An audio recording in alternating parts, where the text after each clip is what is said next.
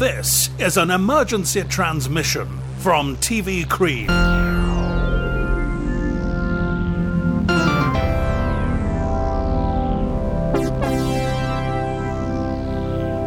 Hello, I'm Graham, and this is TV Cream Stays Indoors. In this podcast, I send someone a link to an old TV show, and then once they've watched it, I call them up to find out what they made of it. Today, I'm talking to Ingrid Oliver, who's safely inside. Well, where are you safely inside, Ingrid?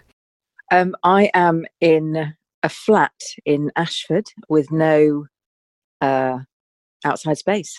Really? Gosh, okay.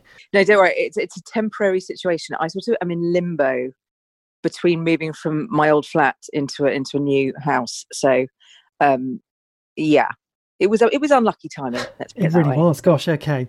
Well, Ingrid, the, the video link I sent you was for the first episode from the fourth series of London Weekend Television sitcom Me and My Girl. My girl and me know that our love will last forever. which aired on Saturday, the 10th of January 1987. Uh, actually, between Cannon and Ball and The Price is Right, if you're wondering. Um, bef- before you'd even watched the show, what was your reaction to the prospect of uh, watching Me and My Girl?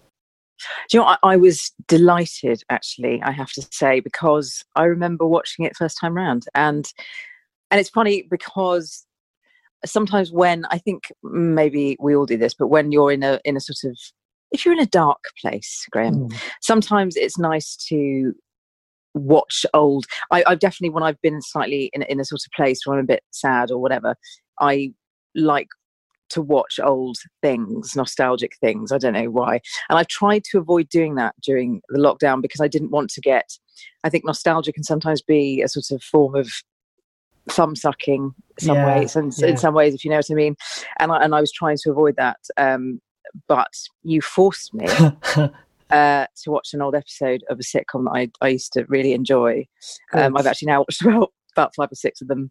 For people who don't know, and shame on them, the setup um, to Me and My Girl is that Richard O'Sullivan plays Simon Harrop, a widower who's bringing up his teenage daughter Sam, played by Joanne Ridley, and he has some help slash interference along the way from his mother-in-law Nell, played by Joan Sanderson.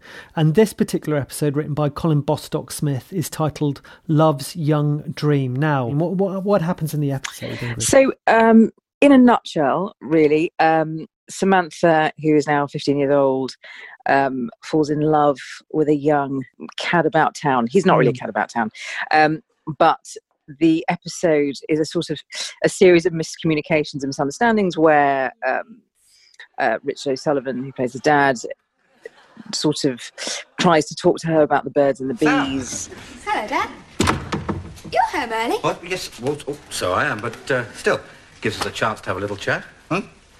Oh, is something wrong? No, no, no, no, no, no, no, no. No, I just thought it'd be nice if we had a little chat, you know, like fathers and daughters do. And she thinks he's she's talking to he's talking to her about his midlife crisis. Yes, and I see what you mean. You do?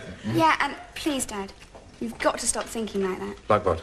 I mean, being over 40 isn't that bad, really. and so that, that that conversation gets turned on its head and then later on he thinks that she's lost her virginity to this boy and, and, and it's it's it's just a sort of a c- classic case of miscommunication Now, look, is, is there anything you want to tell me? I mean, you know, something, something I should know. No?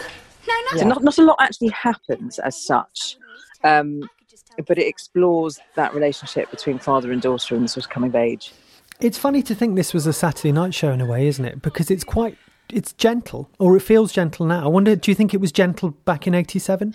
watching it, it really struck me that we don't, well, first of all, we don't have studio sitcoms really anymore. And secondly, if we do have studio sitcoms, they're not about, but quite small, truthful uh, human interaction. Uh, particularly anymore we've sort of cranked cranked it up because if at this point i feel like if people have made the decision to make a studio sitcom it has to be big otherwise there's no point in doing it as a studio sitcom you just do it as a single camera Mm. so the joy of watching these sitcoms, and I used to, even sort of as like an, a nine-year-old, ten-year-old girl, which is sort of a bit weird. I, I would, I devoured sitcoms. You know, after Henry, May to December.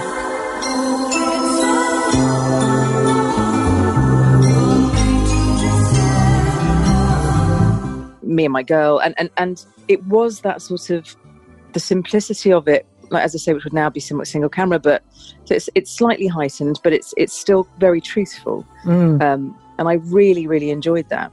And I'd like to see more of it. Actually, I it really got me thinking. I was like, why? What would it take to get a studio sitcom commissioned today? Mm. where you go, and it's just a it's the widower and his, his daughter. And we, I want a really big studio. I want a studio audience, multi-camera. They wouldn't. It just would. I can't see that ever happening. It's really interesting. You're right because the studio sitcom today now is it's cartoony, isn't it? Welcome to Mrs. Brown's Boys. She's Mrs. Brown. That they're saying, well, let's just go larger than life. One moment, fear landlady. No! if we're going to do it in that style, and if someone's going to do Me and My Girl now, it would be single camera, no laugh track, with a kind of gritty, gentle, gritty underbelly, wouldn't it? It would, and I think, and also watching a few, uh, watching this particular episode, um, and also others, is that Richard O'Sullivan, as the dad, he, you know, he's, it's funny. This episode partic- actually doesn't sort of reference hugely his. I mean, most episodes are him chasing Skirt. My what? Bits. Bits. You know, as in bits on the side. He's a bit of a player, even though he was very in love with um, Samantha's mum. Mm. Um, she passed away, and so he then, after a respectful amount of time, sort of um, started dating quite a lot of women. Almost every episode, there's a, a new woman. Excuse me, you discuss my love affairs at school. But I thought they weren't love affairs. They are not. They are not. They are not. They are not. What they are is they are friendly affairs. Friendly. Yes. What, so you go to bed without loving them? Yes. No. But he's never. He he he he makes the right decisions eventually, always. Mm. So the episodes inevitably end on a sort of, oh, he's done the right thing. But now, Sam, there's uh, there's a new love in my life, and well, you'll have to know about it sooner or later. Well, go on. Well, since tonight, and without thinking such a thing was possible, I've fallen madly and passionately in love with your sausage rolls. Whereas I feel like a lot of comedy nowadays is the characters either don't learn at all, so they're they're they're just they are themselves. In an, there's an essence of the character that sort of almost you can't learn from your mistakes, otherwise you leave yourself nowhere to go. Mm. Um, or they always make the wrong decision, so that by the end of the episode they've sort of messed it up somehow. Mm. And I and I really enjoy a, a nice resolution where actually everyone's happy at the end of it. Maybe it's just because I crave that at the moment. Yeah. Um, it's yeah, it feels almost more American. Like I feel like American sitcoms do that more than we do. Yeah, I think maybe nowadays our sitcoms are more about heinous, flawed characters, whereas with, I mean, all those ITV sitcoms that you've mentioned, I think the commonality thing is it's a group of people that it's just nice to be in their company for 25 minutes. Totally, and I. And I think maybe that was the appeal as well. And they're always set, they seem to be always set in the suburb. Yeah. And I grew up in Surrey, um, in the suburbs, and my family set up wasn't a sort of it was quite fractured. So i moved around a lot as a child. My family was quite fractured. So i think what the appeal for these sitcoms was exactly that just a group of people who can't escape each other because they're stuck in the sitcom world where they have to Mm. live in the same house mostly. Um, and sort of enjoying the closeness the, the you know the the how difficult that probably is as well when you're stuck with people, but also how nice that can be, Mm. um, as a lot of people are finding out. I imagine um, in these in these weeks. Yes. Let's talk a little more about Simon. He wears a plum coloured leather jacket and plum trousers. I mean, what can we ascertain from him? What's You've you've mentioned he's a bit of a player. He is, isn't he? He's he's a kind of he's a groovy dad, or he's a he's a trendy dad, maybe. Although Sam doesn't see him in that way. Well, he works for an ad agency, doesn't he? He Mm. works for is it Eye Catchers? Eye catchers. Um, which I love that never seems to name. work. I've not. I mean, it barely touches on any work that he might do. Um, and he's always out at lunch chasing a woman down a canal path, uh, or Sorry, that sounds really dodgy. It does, The- yeah. Episode that I watched, it was it was a doctor, and they were both jogging, and blah blah blah. Um, but um, so he does. So I guess by modern standards, he's a trendy. I think it's in Covent Garden. I think the the um, the ad agency. So you know, he's a trendy, you know, media Mm. type. Even my mind now, and it certainly as a young girl, he looked ancient. and even to me now, because I'm slightly deluded about my own age, um, he looks older than than people you would necessarily maybe find in, in those places now. Mm. Um, but yes, but he's very funny. Oh my God, Derek, I'm so terribly sorry. In fact, I mean, here I was worrying about silly little things like nuclear war and the incidence of lung cancer. and all the time, your, your little budgie was poorly. He's, he's very funny and very charming, hmm. and I love his. He wears tracksuits a lot, and I, I I like them all. So I have a ruling that I don't normally like sitcom characters who, within the fiction of the sitcom, are witty. So Chandler in Friends, it always annoyed me that he's a bit of a wag. I always think they should be accidentally witty. Whereas I, I think Simon Harrop, probably within the fiction of Me and My Girl, is witty. Well, does that bug you? Is that one of your rules? And if so, does he get away with it? Well, that's interesting because I, well, I remember when I first watched Friends, Chandler was my absolute favourite, and Mm. watching it now, it would be uh, Ross, Mm. uh, Ross and. Phoebe. Phoebe, Yeah. You know, the bigger characters that Mm. actually you go, oh, that's much harder. Mm. And also having now done, you know, worked in comedy myself, again, that is much harder to do than stand and go. um, and so, but with Richard O'Sullivan, um, he does it very well, and there's a truth to it. I, I, sorry, that sounds really, that sounds incredibly actually. No, I love it because it's true. well, there's a wonderful truth to him. You'll see. Um, and so, no, it doesn't. It doesn't annoy me uh, particularly. It, it is funny because you know some of his interactions with with the very throwaway actresses who come in for one episode and then they're gone. Hmm. Um, he's he's very sort of borders on, you know, um, inappropriate. Oh, look. Here's one of the two of us on the beach together. Oh, I was such a horrible little prig. I know you never really approved of me going topless. Yes, but I did. but they all love it, of course. Um, and so I wonder now how much that's dated, possibly. Um, but he's but he's also vulnerable. Again, a very actory word, but he's also very vulnerable, so he gets away with it. I think. Mm. Also, he looks after his he looks after his daughter, and his wife's Mm. died. So Mm. come on. That's the high concept here, isn't it? And also the lovely thing about it, it's a dad and daughter, and actually they have a really healthy and very close relationship, which sort of is what each episode wends its way to at the end, isn't it? It is, and um, what I also particularly like is that um, Joan Sanderson, who plays uh, the Nell. mother-in-law, No, yeah. yeah. So Nell, who's who's the mother-in-law, so she's the mother of of, of the dead wife, Hmm. um, lives with them. No, Sam does know about the birds and beasts. What about the means of preventing little birds and bees? Uh, not that. No, not yet. Not Sam, no. And also, they have a housekeeper who's a Scottish woman, um, Isabel. Mr. Harrop, Mhm. this morning I told you an untruth. Yes, I know. You know? Mm. Did you manage to untangle your legs all right? Hmm? Thank you. Isabel, don't look so worried. I assume Sam's told you something in confidence. Aye, she did. So that it's a house full of women, Mm. um, which I really like, and I think it feels quite unusual. It feels nice to have basically, essentially, three women as central characters in the in the house, and him Mm. sort of struggling with his own, you know, masculinity and some in some you know in the bad bits of masculinity sometimes, um, which he gets pulled up on, but he's very gracious about. So he learns and grows, and so yeah, he's great. I wonder if charm is an underrated commodity in in actors nowadays. Do you think? Because Richard, is, he does get he gets by on. I mean, I'm not sorry. That sounds backhanded, as if I'm saying he can't act. He can as well. But actually, he sells a lot of what he does is through charm, isn't it? And you can. I, I'm, I don't know for certain, but I would imagine the show was written for him. Well, it's interesting because I, I think because I looked up his his previous work and I remember I think they must it must have been repeats because I would have been too young when it went out originally. Uh, Dick Turpin.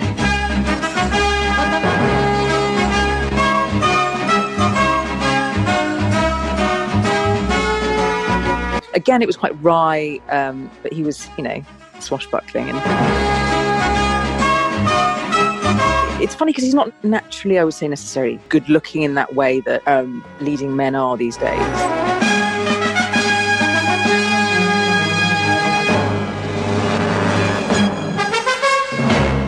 and I like that. I, I, like someone who's clearly got by on his wits and his his charm. And um, do you like him? I can't t- tell whether you like him. I think you're on the fence a bit. As an actor or the, or, or the character? As an it, as as an actor and as this particular character. Well, yeah, both. Yeah, well, actually, my answer to both is yes. No, I think he's great. I, I think he really does have.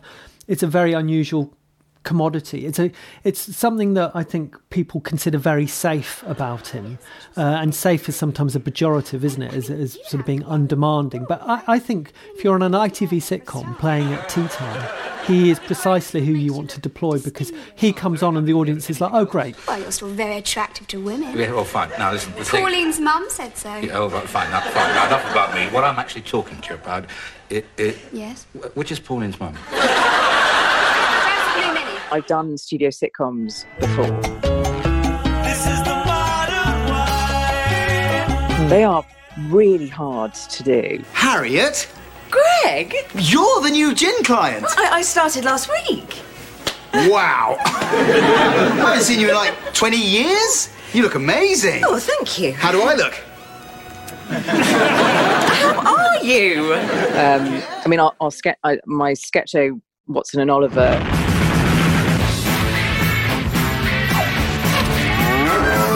With Lorna Watson, we filmed that uh, about half of that in front of a live studio audience, and that was slightly different because it was quite big and it was big sketches.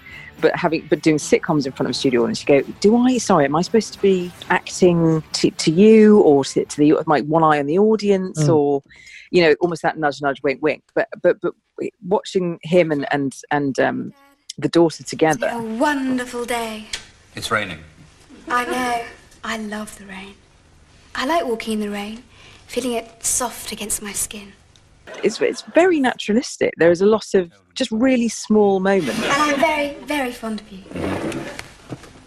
Bye. which you go oh god that's that's quite good um when you know there's like an audience of like 200 people sitting Mm. directly in front of you and moving cameras and lights and um, a huge space like a huge open studio space but you're having that moment but it's quite difficult to do Mm. and so as you say he's a, he's a safe pair of hands and it's funny again watching him brought back so many memories of that style of actor that type of actor from those areas of sitcoms and it, and it is it is you have you, it's hard to separate the nos- the nostalgia and be critical in a sort of in a you know as me, as Ingrid today watching it today and Mm. separating that from from just the nostalgia of it but there is something really joyous about that certain class of English actor who I don't know there's something something in the delivery and, and the voice and the accent the, the accent which you don't really because it's sort of posh but it's not quite posh Mm. um, that you don't hear. It's from an old school, you know, that they are they were of an age where they were probably old enough to have trained um, and done sort of plays for today and all that stuff. Oh stuff. yeah, and it would have done rep and things like that. Yeah, completely. Yeah. And it's really, yeah, it's very comforting.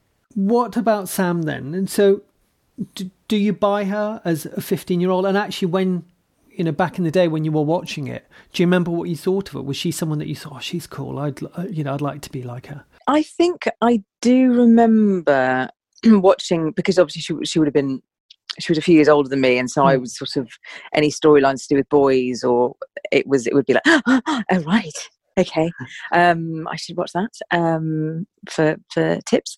Um, so yes, any any older girl was in, immediately uh, impressive to me at that age, probably. Mm. Um, it's, it's yeah, she was she was great, and she's very feisty, and she puts him in his you know she puts him in his place a lot. Look, Sam, the point is, this young man, Jeremy Dutton, is coming round here in a few minutes. What? Oh, Dad, how could you? Why have you got to interfere? It's none of your business. Why can't you just leave Jeremy and me alone? which you'd want. Otherwise, obviously, that dynamic would be very boring. Um, Mm. So you need someone who sort of holds his feet to the fire a bit. Um, but I love their relationship, and also what I love is that actually the sort of physical intimacy that the actors have with each Mm. other, because it is weird. I, you know, it's weird being physically intimate with another actor. If you're if you're playing like a boyfriend and girlfriend, it's quite easy because you just sort of whatever Yeah. you get on with you get on with it. Yeah. But if it's like father daughter, mother daughter, it's that intimacy is so intimate that you have to fabricate that quite quickly with the other actor. and it's really nice, especially because it's an older man and a, and a younger girl. That that's quite a difficult thing to do. But they're always they're very physical. Like he's kiss, you know, he kisses her on the nose, and she hugs him, and it's just really lovely. There's no self consciousness about it. Yeah. Um, and I really like that. I'm interested what you're saying about that intimacy, and also it goes back to what you're saying about sitcom. That it must be very hard. It must have been hard for them to have found those moments where he is, as you say, kissing her on the nose, or you know, he'll ruffle her hair or something. Why? Why do you say that familial in, intimacy is is trickier? Is it because it is more subtle and kind of passing? Whereas if you're a couple, you're going to snog. Well, you're snogging. That's, so, so is it those little gestures that are quite hard to actually uh, come up with? Well, it's hard, I think, because if you're a couple, then it's just like expected that you're going to stand quite close to each other. You'll probably kiss. Mm. You might hold hands, and and you're probably you're probably you're therefore probably of a similar age as actors, um, and there'll be an understanding about that. Uh, but I think with familial, because every obviously as well, every familial relationship is different. So, Mm. you know, mother, daughter, father, son, m- m- mother-in-law, grandchild, whatever. There's that's not really that that doesn't that didn't work that last one. Um, but there is but so so there are no written rules as to how anyone is because everyone's different as well. Some Mm. people are very fit, some people are very tactile, and some people aren't. Um, and also some actors are very tactile and some actors aren't as Mm. as human beings as people. So you sort of I love uh, doing that when I'm if I'm doing a scene with somebody, I like a bit of touching, but it's tricky because as as it's, it is funny because you don't want to freak someone out Yeah. because some people really don't like it. Like some actors really don't like it, but it does really just the short. It's the shorthand for a relationship that you people will recognize, and it's really important, I think. And you can't because you don't script every. He kisses her on the nose. He, you know, Yeah. he taps her on the head. That that that will a lot of that will be um, improvised, and that's that takes a lot of trust, I think. Yes, Liz. Well, let's move to the other location because one of the genius things is of this show is that they've bolted on, as you've mentioned, Eye Catchers, which is the advertising agency that Simon runs with Derek Yates, who's played by the sadly Miss Tim Brooke Taylor. But it's like the writers, um, you know, when they created the show, they've come up with what is essentially the home for all the B storylines in an episode, haven't they? Which and I think that's quite clever. Do you think is that admirable or is that lazy? Do you know what? That's so fun. It's very interesting you say that because I had exactly that thought. I was like, "Oh, here's, here's the B story. Mm. Um, because they were totally separate in this episode. Mm. And, and, and other episode, they sort of managed to s- slightly intertwine them more. But, but Tim Brooke Taylor does feel, I mean, he's always on the phone to Muriel, his Yeah. wife. You're teasing me, aren't you, Muriel? this is my mischievous little moo-moos, isn't it? and you're winding up your growly Derek. That's what she- she's doing, isn't she? Isn't she? Oh, isn't she? Oh. Well, she's like Captain Mainwaring's wife, so she's you know one of these great off-screen presences. And so that's quite tricky for him, actually, I think, because he doesn't get to engage as much with the sort of main storyline and the main characters. Mm. Um, and especially in this episode. And it did feel slightly, I have to say, um, with my critical hat on, that the, the, the two episode the two storylines weren't that intertwined they weren't I, they weren't sort of thematically that supportive of each other unless i missed something Mm. um, quite important so he's on the phone to his wife it turns out that she's pregnant again God. What do you mean, stay calm? I, I am staying calm. and he's sort of always slagging off his children which is very funny Termites, goblins, little horrors, yelling, puking, dribbling, fighting. I've had 16 years of it. 16 years in a house smelling of ammonia. he can't believe he's pregnant again and by the end of it he comes around to being deliriously happy about it So, Derek, your good news is that Muriel's not pregnant. Not pregnant? Rubbish. She's absolutely and totally in the old pudding club. she is. She is, and I've put her there. Isn't it wonderful? We're going to have another baby. I'm going to be a dad again. My sense almost is that the character of Derek, for the writer, is almost like where they have fun in in a way. I think that they can kick off because he's he's larger than the other characters, isn't he? There's a scene where he's relating to receptionist Liz the night when he thinks his baby was conceived. After we finished the bottle, things sort of cheered up. and then you... I suppose so. I don't really remember. I do remember about four o'clock in the morning we decided to have a shower together. Hadn't done that for ages. anyway, I had this soap on a rope that the monsters had given me for Christmas. and it's a lot more kind of florid than anything else in the episode. So, do you think that does happen that um, that you know, on a sitcom, writers have a character they're like, oh, okay, I'm going to enjoy myself now. Um, let's do a Derek bit. I think it's just it's also accepted or give a given that you have to have a subplot, you have to you know a B story Hmm. because otherwise you'd just be too intensely on the on the main characters. But um, I mean, I have to, and, and Tim Brooke Taylor, who I absolutely loved from The Goodies.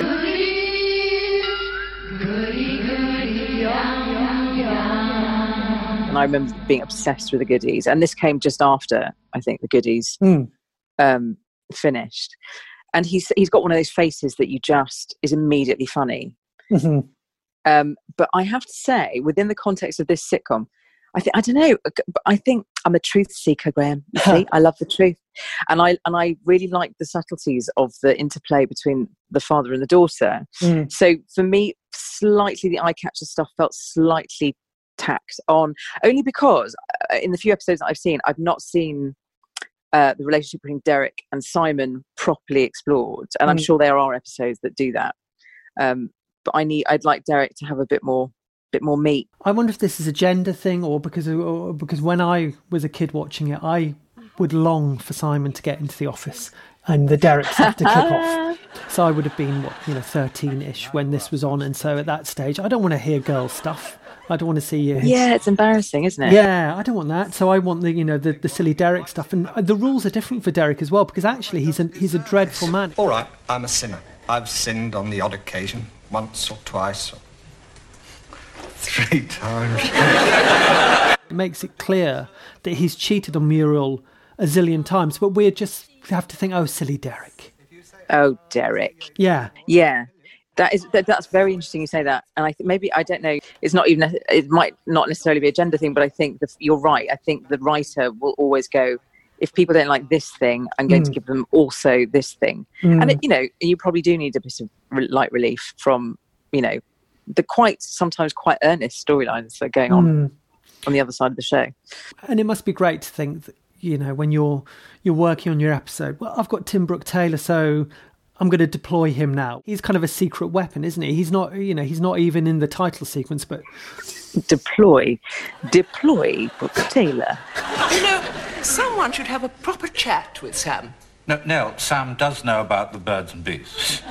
What about the means of preventing little birds and bees? Uh, not that. No, not yet. Not Sam, no. Sam, my dear boy, is a healthy, affectionate young woman. Can we talk about Joan Sanderson? Yes, who yeah. I and, and I, and I and as soon as I saw her face, I was like, oh my god, it's such a familiar face to me Mm. from this show probably, but also After Henry, which I Mm. loved with Prunella Scales playing another sort of matriarchal figure.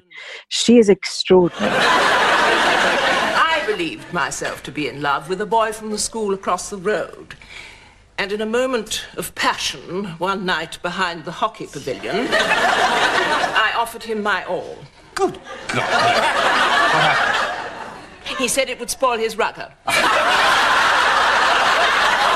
Again, that kind of actress that you don't really get anymore.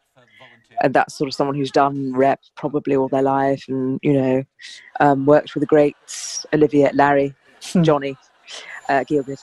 Um, she's got that, she sort of reminds me of what it's what Hyacinth Bouquet would have been modelled on in Mm. some way, but a sort of more horrific, horrific version.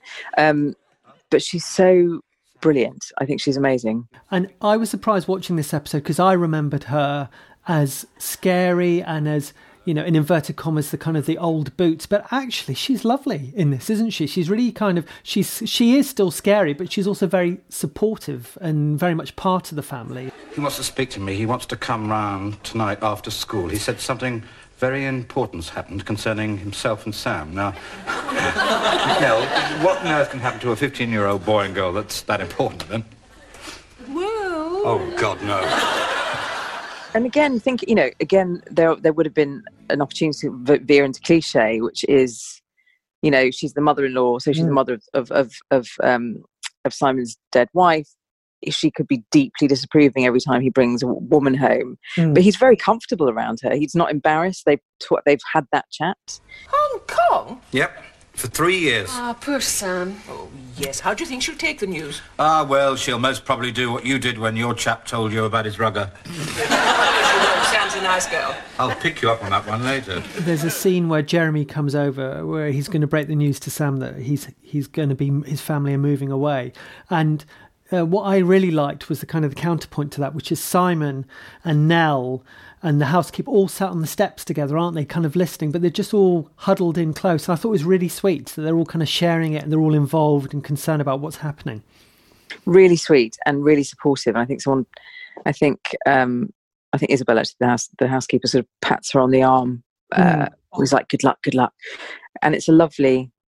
Again, you know, it's comforting because you sort of go because not everyone has those family units, and and, and by the way, not they're not. That's not a. It's not a, a normal family unit, and and it can be fun as well. Mm. These uh, fun households. Um, the one thing I did notice, I mean, of course, gender politics and things are going to be uh, different you know it's what 30 40 years ago and you, you know aside from this attitude towards kind of womenizing men there is this thing where the, there are kind of there's liz in the office who is the kind of the receptionist and isabel at home who is the cleaner and they both have to refer to the men as mr harrap which I thought that was that's an odd thing. I don't know whether that is a sexism thing or if that was just a a kind of a rightly shorthand for uh, everyone's roles. Did it did did that strike you that moment? You know them doing that.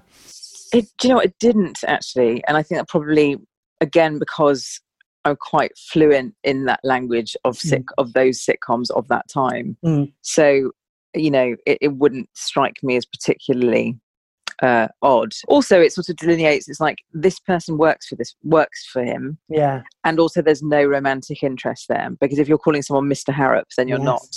You know, you're not on a. You're not calling them Simon. Um, so maybe yeah, maybe that's it's. Pro- you know, and also the writer. Who knows that the writer again, Colin Bostock Smith, who I again also IMDb'd. He's written everything. Mm. I mean, I think he wrote all of the eight. He wrote all of my childhood. so he might, you know, he must have been. I don't know how old he was when he would have written this, but you know, there's a traditional. I don't know. There's a tradition behind it. He wrote Basil Brush, Roland Rat, and Crackerjack. Gosh. He also wrote As Time Goes By, which I loved. Uh, Spitting Image, Terry and June, Cannon and Ball. Uh, when I say, I mean, he wrote episodes for these things. I don't Yeah. know if he had created all of them. I mean, Yeah. he was a busy man. Are there opportunities with journeyman woman writers like that today in telly to to straddle all those genres? Maybe all those genres don't really exist in the same way. Yeah, I mean, well, it's that live, it's that live thing, isn't it? A lot of that stuff is well, it's live studio audience stuff. When we were trying to find a director for our studio material, Mm. it was very, very hard to find anybody Mm. who, who had who was fluent in that in in multi-camera um, directing. Mm. And I think, you know, just as everything, just as there are sort of trends and things going in and out of fashion, I think writing has gone in, yes, into a much more, you know, the birth of the dramedy Yeah. or the the comama, that sort of thing. Um, you know, sort of darker comedies. So these sort of big, big studio shows are not aren't there anymore. So if, if someone like uh, Colin Bostock Smith, I suppose he was just really good at it, clearly, Mm, mm. because he he got all the jobs apparently. Um, also, he must have been prolific, and yeah, someone who who writes as well, which I find incredibly difficult. I have huge admiration for someone who could. Um, if you seriously go on his IMDb page, he, he, he's written everything. He must have been for a producer. He must have been. If you're in a pickle, you think, well, who could be? Well, Colin, Colin brilliant. He's free. Get Colin in. Oh, Colin's never free. Colin is never free. But if he likes you, he'll do it as a favour. He'll find the time. He'll make it Yeah, happen. exactly. Yeah. Such an increased focus on comedy nowadays, anyway, but in a very different way, in a slightly more rarefied way. And so, you know, um, people or, or journalists like comedy to be authored. They like it to have a voice. And Colin Bostock Smith isn't going to do either for you, is he? He's going to just he's going to provide you with something that's going to work, but in a not you know in a quiet way. But the, and this yes and you raised another good point and i've been thinking about this a lot recently because i'm i'm trying currently trying to write something which is is um it's it is authored, but it's and it's sort of autobiographical. But I'm deliberately trying not to make it about me. Mm. It's about my relationship with my with other people, my mother and various so and and so that they have equal weight. so They have their own scenes where I'm not. Do you know what I mean? Where I'm not in them. Very Mm. selfless, I know. Um, but I, I know that with, with a lot of author, author stuff, it's a lot of it comes from writer performers a lot now. Mm. Um, you know, and I include myself in that with our sketch show. But um, so it tends to come from a singular point of view. So it's very hard. It's very rare to have those things give equal weight to um, other characters, but also show that interplay not just from one person's point of view. And Mm. I and that's why I quite like. I think those, you know, people like the Colin Bostock Smiths of this world are quite useful, uh, you, Mm. or very useful. It's, it's it's I like it. I like the whole thing, and I like big laughs as well. I do.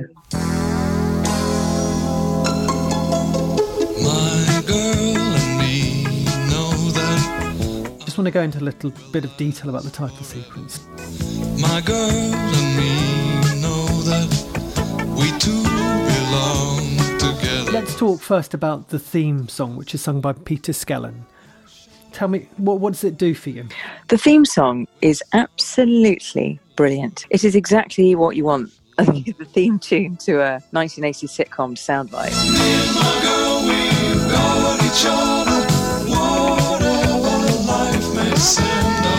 It's always got, it's got a very American feel. I it, it, in fact, it reminds me so much of another of a US sitcom um, theme tune, and I cannot remember what it is. And I've been singing it to myself all day. Do you know which one I mean? No, I don't. It's like.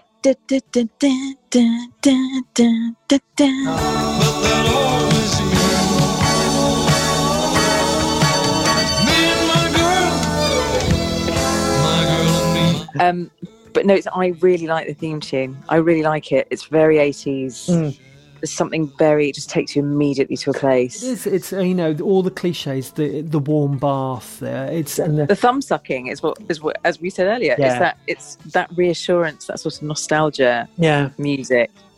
That's why people love theme tunes. People get upset. You know, people. You you I theme tunes are so important. Mm. You react viscerally to a theme tune if if it has a memory for you. a good title sequence and a good theme tune is your mum come in from the kitchen. Our show is starting moment, isn't it? And I'm I mourn the loss of that. I mean, I do think, you know, it's really interesting because the way that a lot of comedy is going, there are some things that I've watched recently. I like, I can barely see. They're so dark. I'm like, I can't. What's happening? What's happening? and, and, and somebody once told me, uh, Robert Popper, who was the exec producer on, on our show, who's amazing, and all, he's he's a font of all things comedy. He loves all comedy. He's just passionate about it. I remember him. I think it was. I'm pretty sure it was him that said, um, "You can't do comedy in the dark. It has to be. You have to. You know, you have to be able to see it. It has to Mm. be." You know, light, and I often think about that when I watch a lot of stuff nowadays. That there's a trend for like beautiful filming, absolutely beautiful, almost cinematic Mm. uh, style of filming. But I think you do lose some of the warmth and some of the the bigger laughs that could be had. Maybe Mm. it's more sort of, huh, rather than you know a, a sort of great big chuckle. Um, I do. I, I, I, I'm right. This is it. I'm starting a campaign for for, for, for multi-camera studio sitcoms Yeah. to come back. I feel you could do it. I mean, do you think has your comedy, your own comedy aesthetic changed? Then, do you think over over the years, or even maybe maybe more recently? I mean, I've always been quite. I, I've always liked big things, Mm.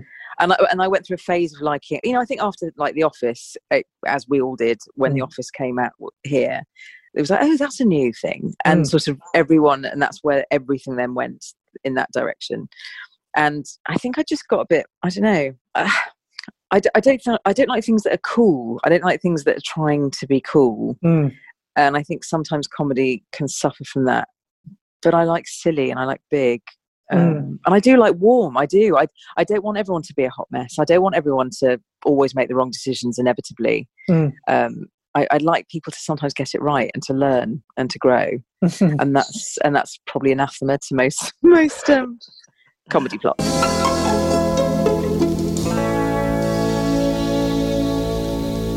Uh, how did me and my girl fit into your day? Then did it? I got the impression it cheered you up.